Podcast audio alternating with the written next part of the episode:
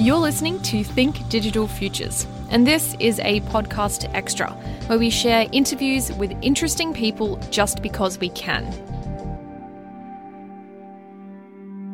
In this episode, you'll be hearing from astronomer Kirsten Banks about the field of Indigenous astronomy. First Australians have a deep knowledge of the night sky that Western astronomy, much like all forms of Western knowledge, has been ignoring for a long time. Kirsten is part of a growing movement aiming to reconnect science with an understanding of the sky that's older than time itself. She spoke with producer Miles Holbrook Walk, and you're going to hear this conversation in full, so enjoy.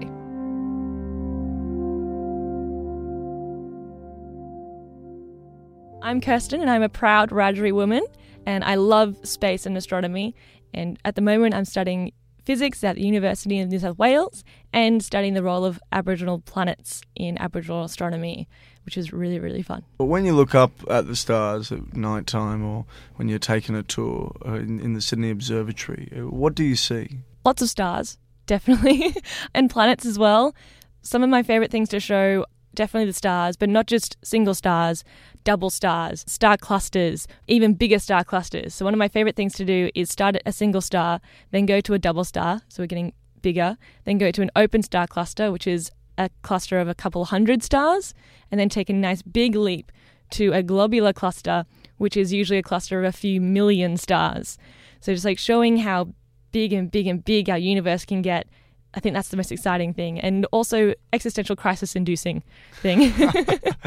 what does that feel like when you see all those things quantum leap from smaller and smaller star patterns to massive ones, ones that are almost incomprehensible? I freak out sometimes, to be honest, because space is just so huge. It's just there's so much out there that we can't comprehend yet, and there's always more to learn about the sky as well. That's why I love this field so much. Even if I knew everything that the human race knows about space and astronomy, there is still more to learn.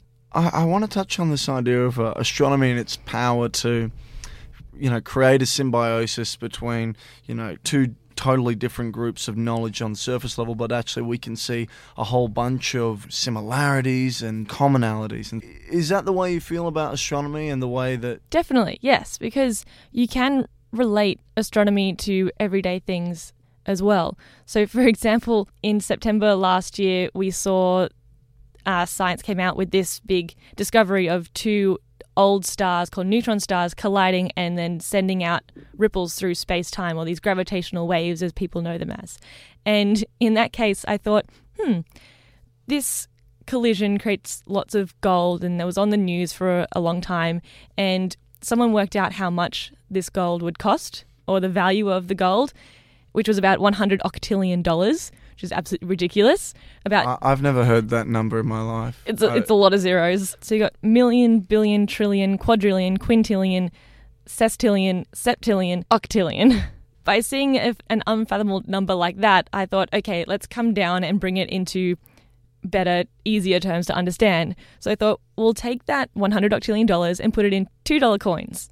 Then you'll stack those $2 coins you then get a stack that's long enough to go to the point where these two stars collided and back 5,000 times. So it's seeing things like that and bringing it down to something that people can kind of understand and laugh about. That's what kind of makes it all interesting for people. Totally. I want to actually ask about one very particular story, and mm-hmm. uh, it's actually the story of the celestial emu. Yes, I love the story of the celestial emu. It's one of the most amazing things of Aboriginal astronomy. So I want to kind of start with the perspective of Western astronomy because when we look up into the sky as Western astronomers, we see constellations, the dot to dot pictures that kind of make sense, others not so much. Uh, for example, Canis Minor is one of the Western constellations, which is the little dog. So all it is in the sky is just two stars with a line between the two, and that is representing the dog. So with Western astronomy, we see these dot to dot pictures, but in Aboriginal astronomy, we kind of see a more sophisticated part of the sky. So, one particular star would represent an entire object or an entire thing. Or, in this case, for the celestial emu, we look at the dark parts of the Milky Way. And so, in your, when you're in a dark sky and you look up into the sky, you see the Milky Way stretching right across. You can see the dark parts, and they manifest a huge image of a great celestial emu. And once you see it, you can't unsee it. It's amazing. Have you been on Wiradjuri country and looked up in the stars? I, I have been back into country uh, a few times recently and just looked up at the stars and took a took a laser pointer out and just showed my friends around. Like, hey, look, there's that thing, there's that thing. If you could see the Milky Way, if the moon wasn't up, you'd be able to see the emu here. And just, uh, I love it so much because it. I have that extra connection to the land and to the sky when standing on that land there. Do you feel, uh, as an Aboriginal woman, that you've experienced racism in this country? Unfortunately, I have to say that I have experienced this racism before, or a kind of stream of racism to Indigenous Australians. For a little while, some of my friends would actually roll their eyes or laugh whenever I introduce myself as an Aboriginal person. And they'd say, Oh, no, you're so white. Because I do have white-ish skin. Like I'm just a little bit tanned. But that doesn't define how Aboriginal you are by the color of your skin, which is was really hurtful in a way. Um, so that was probably the most racism I would get. Most of the time, people are supportive, which is fantastic, but there are some people out there that just don't have the mutual respect or the mutual understanding of where you come from and how the color of your skin does not indicate in any way what you should act like and what you should be like. Like I, th- I want to mention what my dad always says to me these days. My dad is if you want to go technically by a percentage of blood and whatever, even though that's completely ludicrous. It, technically, my father is more Aboriginal than I am by blood, but I identify more, and he always says to me that I am more Aboriginal than him because I immerse myself into the culture and I take the time to learn about it and be a part of this culture. And that's that's the whole thing. It's having that understanding and having that mutual respect that the world would be a better place, really. There's been a lot of reportage recently about the difficulties of being uh, a woman in the STEM industries, particularly in, scienti- in the scientific community.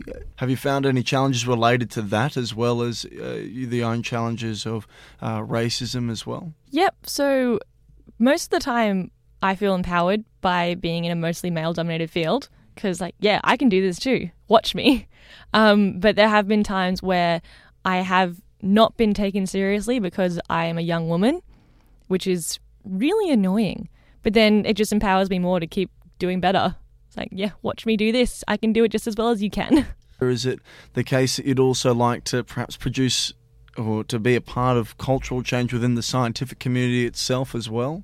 Definitely for sure. Because if think about all of the famous science communicators you know, Bill Nye, Neil deGrasse Tyson, Brian Cox, what are they? They are all male. I want to be one of those really big people that everyone knows is female and can inspire the next generation of young astronomers, male and female.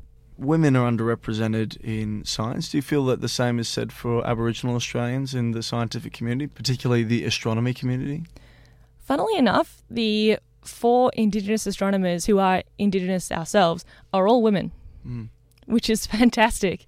So there's myself, there's Karlie Noon, there's uh, a lovely lady called Crystal down in Melbourne, and we're all women. Mm. It's great.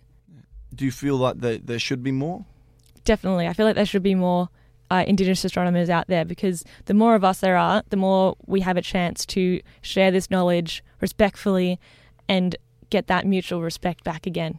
Are there some sort of structural changes you'd like to see in the STEM industry to facilitate that a bit more? I think what I'd like to see is people accepting everyone for who they are, what, no matter what gender, what background, so that everyone has a fair chance in making it in the STEM industry. Like, that's what I want to see. Do you think there's a fair chance at the moment? I think so. I think we have the potential to get there. You say the potential to get there. You, you think there are some shortcomings at the moment? A lot of people are set in their own ways and are closed off to new opportunities, which is the hard part that will slow us down, I think. It's kind of unscientific in a way. A little bit, but not everyone can be scientific all the time. Where do you think we're headed? I think if I have any say in it, we're headed towards a point of mutual respect for Indigenous and non Indigenous Australians and looking at the sky in different perspectives and accepting those perspectives for what they are. Thanks for tuning in to this podcast extra. Thank you to producer Miles Holbrook Walk and to Kirsten Banks, who you can follow on Twitter at AstroKirsten. To find out more information about the show, as always, head to our website. It is 2ser.com slash thinkdigitalfutures. And if you're listening to us from presumably your favourite podcast app, go on, hit subscribe, and leave a review. A nice one. We'll be back soon with a new episode. So, in the meantime, thank you for listening.